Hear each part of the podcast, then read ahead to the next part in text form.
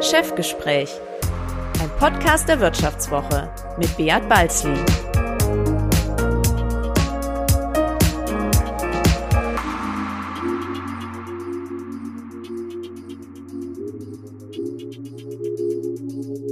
Herzlich willkommen zur Vivo Podcast-Reihe Das Chefgespräch. Einmal mehr zum Thema Corona-Krise. Wie könnte es anders sein? Mein Name ist Beat Balzl, ich bin der Chefredakteur der Wirtschaftswoche und heute zu Gast bei mir Christian Schlesiger, der Leiter des Unternehmensressorts der Wirtschaftswoche. Hallo Christian.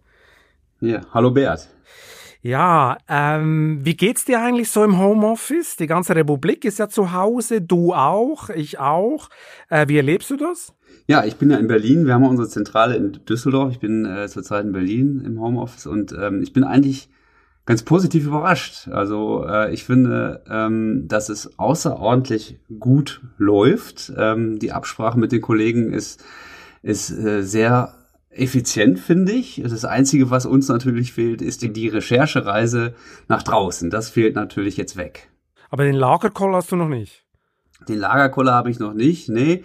Äh, wobei auch ich den direkten Kontakt zu den Kollegen vermisse, ganz klar. Wir skypen jeden Morgen äh, eine Viertelstunde, um, um, um uns äh, sozusagen auf, auf, den Laufenden zu halten. Äh, aber den direkten Kontakt, äh, ja, den vermisse ich natürlich auch. Ja, dafür hat man ja tolle Einblicke, muss ich sagen, an der Videokonferenz. Ich lerne ja die Kollegen ganz anders kennen.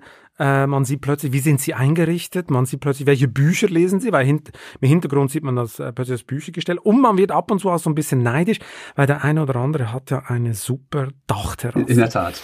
Aber das das Homeoffice hat ja noch einen ganz anderen ähm, Aspekt, respektive eine ganz andere Auswirkung, da die ganze Republik jetzt auf Abstand geht und von zu Hause arbeitet, wird die digitale Infrastruktur ja auch ganz anders genutzt. Das ist ja nicht mehr so, dass am Wochenende bis Netflix geguckt wird oder äh, äh, am Abend äh, setzt man sich noch an den Computer, sondern jetzt ist wirklich seven days ist man zu Hause ähm, und das beansprucht äh, die Leitungen ja in einem ganz anderen Ausmaß.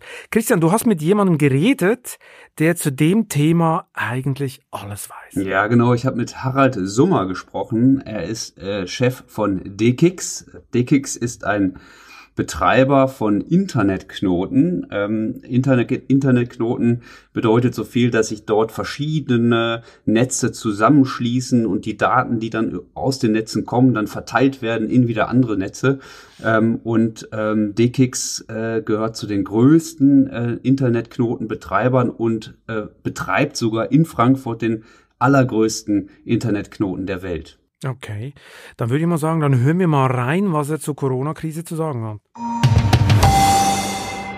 Der Internetknoten in Frankfurt ist verteilt über über 30 Rechenzentren im Stadtgebiet in Frankfurt und besteht also aus ganz vielen Einzelkomponenten, die redundant miteinander verbunden sind.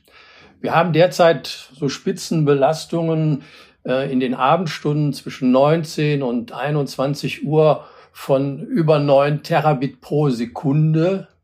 Und äh, diese 9 Terabit sind aber nur ein Teil dessen, was sich anschließt, was wir angeschlossen haben. Das heißt also, die, die Kunden, unsere Provider, das sind über 1000 Stück, haben insgesamt zusammengenommen eine Kapazität von über 40 Terabit. Da ist also noch Luft nach oben, da kann noch viel kommen und wir sind darauf vorbereitet.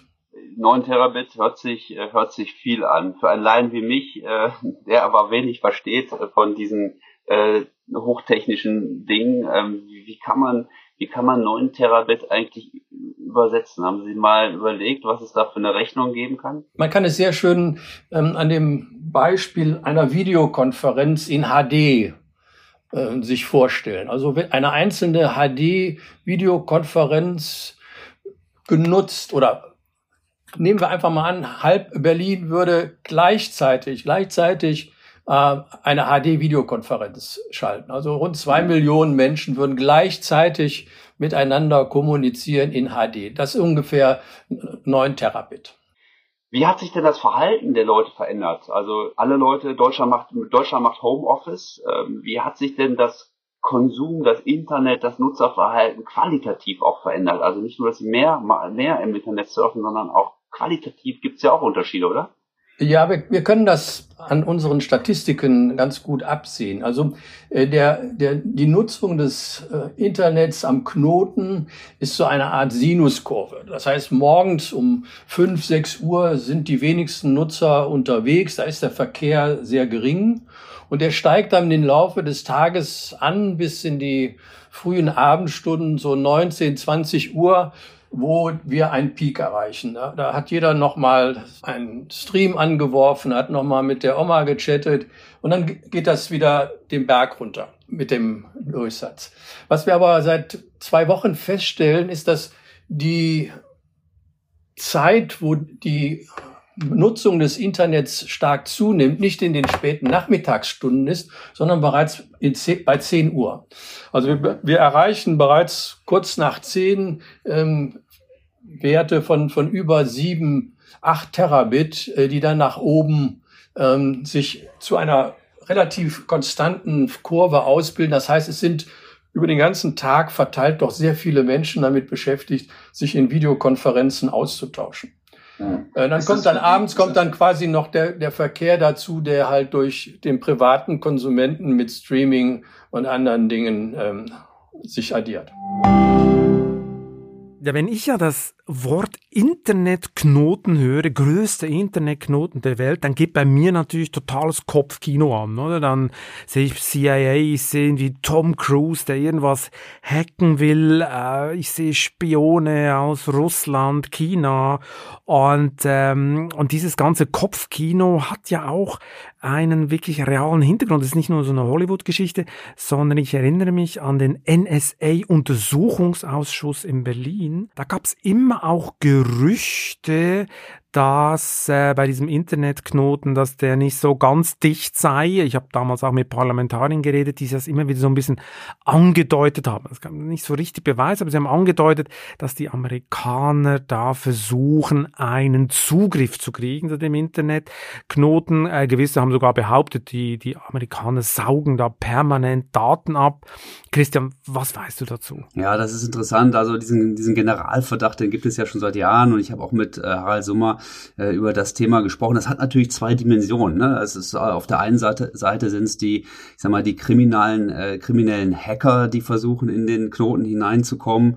Ähm, und äh, zum anderen sind es natürlich auch die Staaten. Ne? Deutschland natürlich auf der einen Seite, aber da ist es dann ja der, der BND, der Bundesnachrichtendienst, darf das wohl, äh, darf äh, in den Internetknoten rein, aber natürlich andere Staaten nicht. So, und da ist die Frage, ähm, äh, wie sichert eigentlich so ein äh, so ein Internetknotenbetreiber ähm, die Sicherheit äh, der Daten. Äh, denn das Interessante ist ja auch, ich meine, als Firma, als Unternehmen äh, trägt, überträgt man ja auch höchst hochsensible Daten äh, über so einen Internetknoten äh, und ähm, es gibt immer mehr Unternehmen, die sich direkt anschalten an diesen Internetknoten äh, und auch für die Firmen, für die Wirtschaft ist das natürlich enorm wichtig und enorm sensibel, das Thema. Ja klar, meine Cyberhacking ist das Thema, aber das erleben wir jetzt auch zu Hause, oder? Es gibt ja viele Warnungen, äh, dass die Deutschen aufpassen müssen, dass sie nicht alle reihenweise zu Hause gehackt werden. Aber es ist natürlich auch für die deutschen Firmen das Thema, weil Cyberhacking logischerweise eine ganze Firma lahmlegen kann. Es gab ja jetzt schon viele Fälle, wo auch äh, Erpresser sich Daten geholt haben und dann die Firmen regelrecht erpresst haben, Lösegeldforderungen in Bitcoin gestellt haben, damit sie da damit reich werden mit diesem diesem Hacking und die Daten äh, zurückgeben. Aber ähm, hat er denn konkret äh, was erzählt, wie sicher sein Knoten ist? Und natürlich hat äh, Harald Summer äh, gesagt, dass sein Internetknoten äh, sicher ist äh, vor Hackern und äh, ja, und er hat auch noch das hier gesagt. Die, dieser, dieser Internetknoten ist ja, ist ja eigentlich nichts anderes äh, als wir es vielleicht aus alten Filmen kennen. Das ist eine, ein, ein Karton, da sitzt eine Dame drin und die sagt, ich verbinde. Es werden halt keine Daten äh, dort gespeichert, verarbeitet, sondern sie, sie gehen rein und in, im gleichen Augenblick gehen sie raus.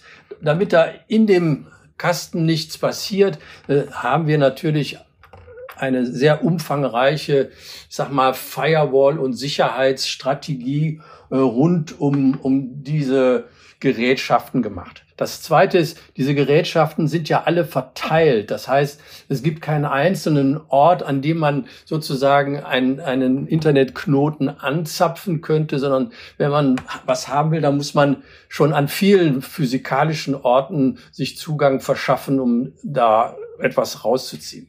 Also ich denke, dass äh, alles Mögliche getan wird, alles derzeit technisch Mögliche getan wird, um diese Struktur zu schützen und so sicher wie möglich zu machen. Hm. Haben denn Staaten eigentlich Zugriff auf solche Internetknoten? Also ähm, wenn es nicht in Deutschland ist, dann vielleicht auch in den USA, CIA oder hier vielleicht auch der BND? Es gibt dafür entsprechende gesetzliche Regelungen, ähm, die auch wir zu beachten haben. Und äh, wir versuchen das auf der Basis der Rechtsstaatlichkeit äh, zu machen. Und dafür brauchen wir klare Voraussetzungen, um so etwas einzurichten. In den USA zum Beispiel äh, haben wir solche Ansinnen bisher noch nicht entdeckt, aber auch in anderen Staaten nicht. Wir sind, sind USA, in Indien, in Asien, äh, im Mittleren Osten, da ist das nicht üblich. Okay, aber können Sie ausschließen, dass das irgendwann dann mal äh, kommen wird, dass auch der CIA bei Ihnen anklopft und sagt, äh, ich muss da mal kurz rein? Also ich kenne keinen, ich kenne niemanden beim CIA, ich würde ihn nicht reinlassen. Ja, jetzt reden ja in diesen Tagen schon alle von der Post-Corona-Zeit, obwohl der Gesundheitsminister ja dauernd davor warnt, das Schlimmste steht uns noch bevor, äh, wollen natürlich alle raus aus diesem Shutdown, äh, alle wollen diese äh, dunkle Zeit möglichst äh, schnell hinter sich lassen. Und äh, viele überlegen sich jetzt schon, ja, wie sieht das denn aus? Ein paar Monaten, vielleicht in einem Jahr, in einem zwei? Was sind die Lehren aus dieser Zeit? Äh, wird es einen Digitalisierungsschub geben? Das äh, prophezeien ja viele Unternehmensberater, äh, dass die Firmen jetzt merken, was sind die Schwächen in ihren Netzen, was sind die Schwächen in ihren Systemen und jetzt noch zusätzliche Investitionen tätigen werden, um äh, das ganze System noch sicherer machen, noch äh, moderner zu machen. Und wir stehen ja vor der Einführung einer völlig neuen Funktechnologie, also 5G, das große Thema, äh, auch ein geopolitisches Thema. Äh, da streiten sich ja die Amerikaner und die Chinesen. Äh, Huawei, der große 5G-Experte, äh, wird von den Amerikanern boykottiert und auch viele europäische Länder schwanken so hin und her, sollen sie Huawei in die Netze lassen, ja oder nein. Und diese neue Technologie hat ja auch für so einen Internetknoten äh, Folgen. Ja, absolut. 5G. 5G ähm, hat natürlich ganz andere Anforderungen äh, an die Technik und an die Infrastruktur, letztendlich auch an solche Internetknoten, weil es geht ja auch um das Thema Latenz, also um die Frage, wie schnell kommunizieren zum Beispiel autonom fahrende Autos miteinander. Und das hat, das hat ganz andere äh, Folgen, Auswirkungen, ganz andere äh, Lehren, äh, die äh, Unternehmen, die solche Betreiber dann letztendlich auch umsetzen müssen. Nämlich die Frage, zählt jetzt Größe? Ist ein großer Internetknoten wie jetzt in Frankfurt, ist das noch, ähm, ist das noch das, worauf es in Zukunft ankommt? Oder geht es nicht eher in die Fläche hinein? Und das äh, war ganz interessant, was Harald Sunger dazu gesagt hat. Also du würdest sagen, so ein Internetknoten, wie er heute besteht, ist schon fast ein Dinosaurier, ein Auslaufmodell, weil in Zukunft äh, wird die Struktur ganz anders aussehen? Ja, ich glaube, so würde er das äh, selber jetzt auch nicht sehen. Er hat auch erzählt, dass äh, der Frankfurter Internetknoten äh, noch äh, stark zunehmen wird. Ähm, Kapazität ist ja immer noch äh, genügend und ausreichend vorhanden, weil die mit einem extremen Puffer äh, arbeiten. Äh, aber interessant ist, dass es äh, schon auch so ist, dass die Internetknoten viel stärker in die Fläche gehen. Das heißt, es ist so wie, wie so ein Autobahnnetz, einem Autobahnkreuz, das quasi an jedem Autobahnkreuz äh, äh, so ein Knoten steht. Ähm, und da sagt er, dass das äh, wohl in Zukunft äh, kommen wird. Ähm, das wird man äh, definitiv ausbauen. Äh, und er fand, was ich auch noch interessant fand, ist, dass, dass die Unternehmen künftig auch anders miteinander Daten austauschen. Er sprach von föderalen Netzen. Ja, äh, was er damit meint, äh, können wir uns auch nochmal anhören. Am Anfang ähm, die Idee eines Knotens war Keep Local Traffic Local. Das heißt, jedes, jedes Land in Europa hat ähm, seinen eigenen Knoten gehabt. Der Amsix in, in, in, in den Niederlanden, links äh, in, in der UK und äh, halt der D-Kicks in Frankfurt. Aber mit den Knoten ist es wie mit einer Party. Also wir sagen ja, wir kreieren Ökosysteme, wir schaffen Ökosysteme. Das ist jetzt nicht pures Geschäft, sondern es ist ein, ein, ein Ökosystem, das so ähnlich funktioniert wie eine Kneipe. Wenn Sie in eine Kneipe gehen, wo drei Kollegen äh, Bier trinken und Sie werden eingeladen mitzutrinken, da ist das vielleicht lustig. Wenn aber schon 500 Teilnehmer auf der Party sind, dann macht das vielleicht noch mehr Spaß, weil man die Möglichkeit hat, noch mehr Leute kennenzulernen, noch mehr Informationen zu verteilen. Und so ist das auch mit einem Knoten. Je größer die Community drumherum ist, umso relevanter ist der Knoten. Und wir haben es in Frankfurt geschafft, dass wir also nicht nur lokalen Verkehr und lokale Netze äh, eine attraktive Zusammenschaltung anbieten, sondern wir sind zu einem internationalen, globalen Knoten geworden. Bei uns können Sie Netze finden aus äh, Taiwan, aus Japan, aus äh, Australien, aber auch aus Nordrhein-Westfalen oder aus Münster. Und das ist die, was wir Relevanz nennen. Am Anfang ging es ja eigentlich nur darum, dass die Daten von A nach B gelangten. Ja, ähm, das ändert sich, ähm, weil die Netze halt auch sehr groß bei den Providern geworden sind und man von außen natürlich keinen Einfluss hat, wie, wie der, der Traffic innerhalb eines Netzes bei einem ISP oder Carrier läuft, ähm, kann es schon sein, dass da Laufzeiten entstehen, die für bestimmte Anwendungen nicht relevant sind. Da, da möchte man die, die Zusammenschaltung direkt haben, um die Latenz so gering wie möglich zu halten. Und das, das wird immer wichtiger, indem wir halt auch in neue Anwendungsbereiche gehen. Wenn wir mal über das Thema reine Kommunikation von Menschen, E-Mail oder vielleicht Video hinausschauen, wenn wir Kommunikation haben von Maschinen, Kommunikation von mobilen Geräten, dann ist die Latenz schon sehr wichtig. Ja, da, ja. Da, da kann man nicht zwei Minuten warten, äh, bis die Antwort kommt, sondern man geht davon aus, dass so etwas im Bereich von 10, 20 Millisekunden passiert. Und äh, deswegen sind die Knoten auch Bündelpunkte zunehmend für Unternehmen, die auch eigene Netze betreiben. Das heißt, die Unternehmen schließen sich auch an die Austauschpunkte an und beginnen dort ähm, das Thema Latenz und Zusammenschaltung äh, für ihre eigenen Zwecke optim zu optimieren. Also der Austauschpunkte wie Frankfurt, Amsterdam, London, also die großen Austauschpunkte haben schon vor ein paar Jahren angefangen, sich auch an den Edge zu bewegen. Das heißt, ähm, zu dezentralisieren. Wir betreiben neben dem Frankfurter Knoten Austauschpunkte in Hamburg, in Düsseldorf, in München, in Berlin, in Karlsruhe, in Darmstadt. Das heißt, wir sagen, wir gehen an den Rand und an dem Rand, da sind dann auch die 5G-Netze. Also die sind noch ein bisschen weiter. Im Augenblick sind wir in einer Stadt, aber ich kann mir vorstellen, dass wir in 10, 15 Jahren vielleicht äh, in, in, in Regionen ähm, einen Austauschpunkt haben, wo man heute sagt, das lohnt sich nicht.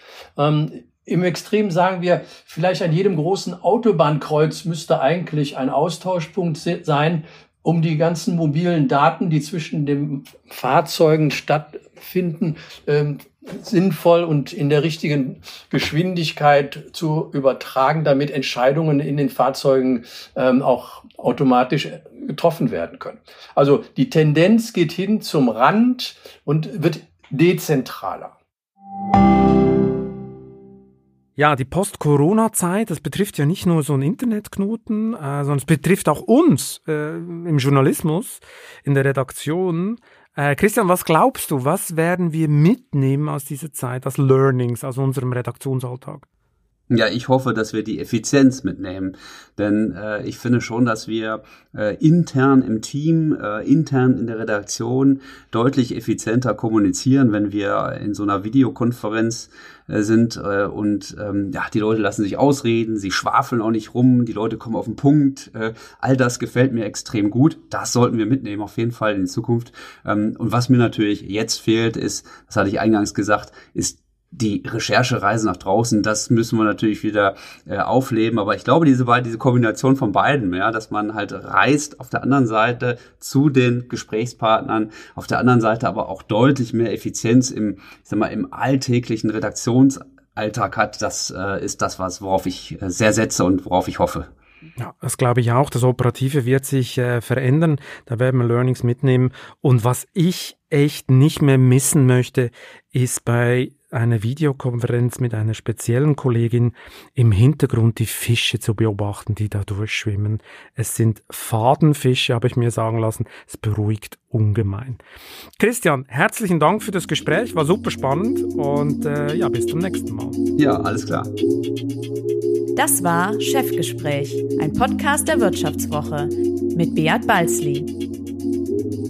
Unser Podcast wird produziert von Sandra Beuko, Anna Höhnscheid und Ellen Kreuer. Neue Folgen erscheinen immer freitags. Wie Sie unseren Podcast abonnieren können, dazu finden Sie alle Informationen unter vivo.de slash podcast. Herzlichen Dank fürs Zuhören und bis zum nächsten Mal.